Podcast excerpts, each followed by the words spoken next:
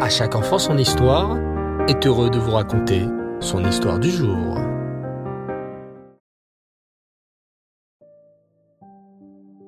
Bonsoir les enfants, et Erev Tov.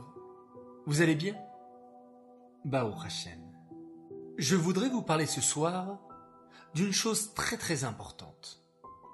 J'aimerais vous expliquer l'importance, lorsqu'on fait quelque chose, de le faire de manière entière et totale.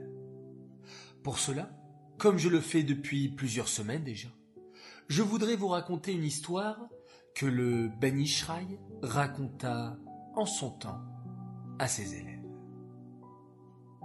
Un jour, dans une forêt, se cachait un brigand. Il gagnait sa vie en stoppant les voyageurs et en leur volant leurs possessions qu'ils avaient prises avec eux pour le voyage.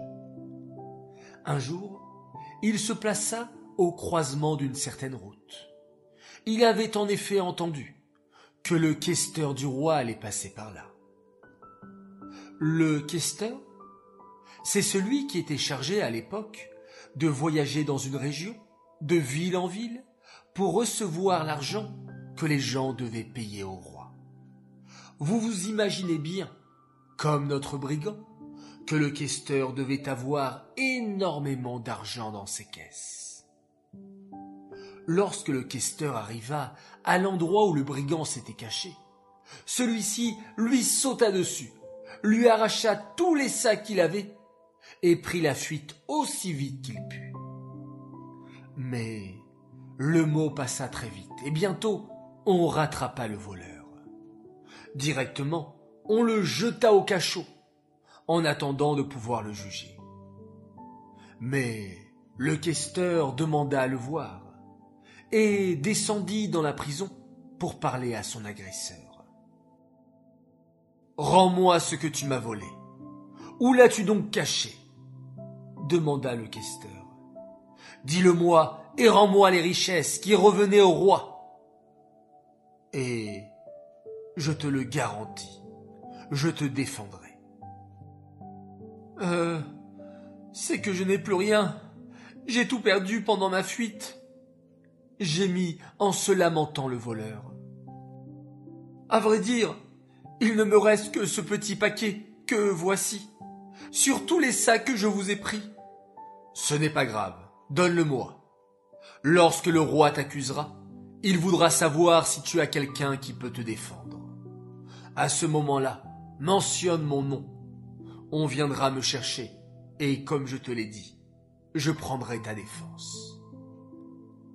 Oh, oh merci, merci, s'écria le voleur, reprenant un peu espoir.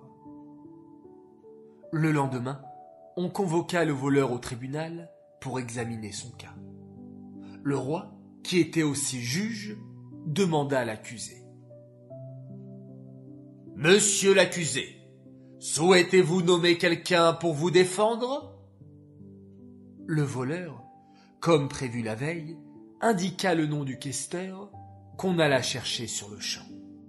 « Vous avez, paraît-il, un élément pour défendre l'accusé. Dites !» dit le roi. « C'est exact.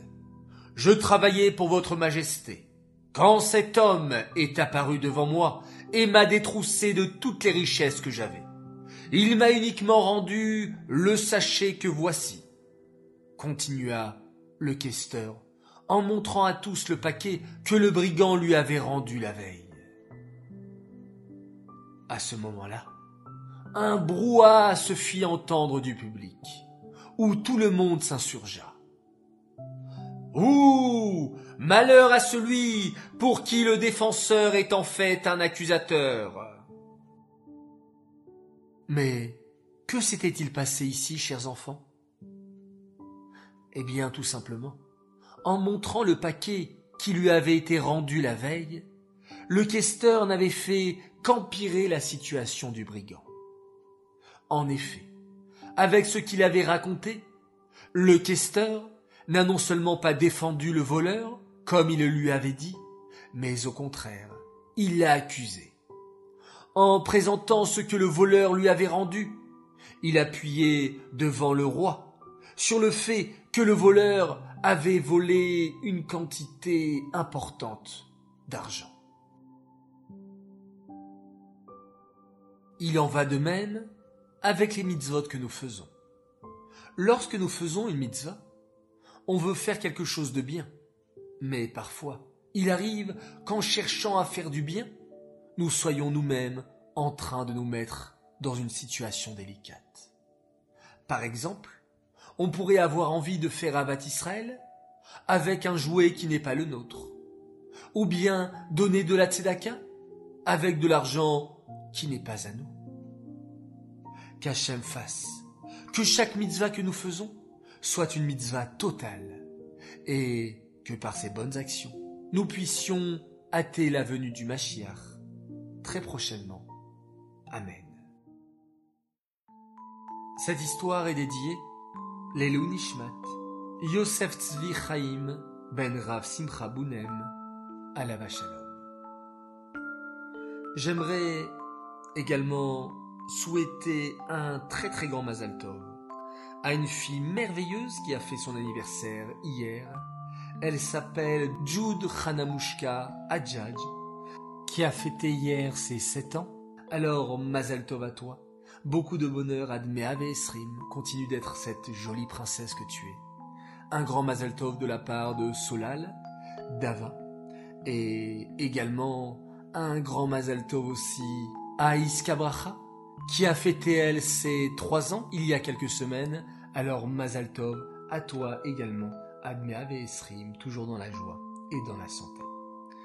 Voilà, très chers enfants, je vous dis Laila Tov, mais avant cela, nous allons encore une fois compter tous ensemble. Hier soir et aujourd'hui, nous sommes le dix-huitième jour du Omer. Ayom, Shmona Saryom, Shehem Shene Shavuot, Ve'arba Yamim, La Omer, Arachamanu Yachazir, Lanu, Avodat Bet Amigdash Limkoma Bimera Beyamenu. Amen. C'est là. Nous devons améliorer notre comportement durant le Homer et la Mida de Netzach chez Tiferet. Laila Tov, et on se quitte en faisant un magnifique Shema Israël.